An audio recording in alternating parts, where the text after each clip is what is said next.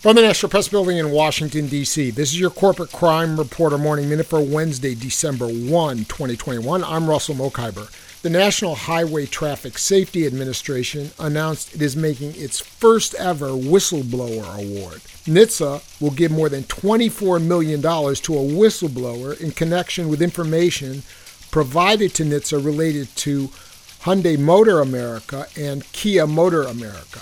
The whistleblower provided NHTSA with information related to Hyundai and Kia's violations of federal law. In November 2020, NHTSA issued consent orders with Hyundai and Kia reflecting the agency's assessment that both Hyundai and Kia conducted untimely recalls of over 1.6 million vehicles equipped with Theta 2 engines and inaccurately reported crucial information to NHTSA about the nature of serious defects in the engines. For the Corporate Crime Reporter, I'm Russell Mokhiber.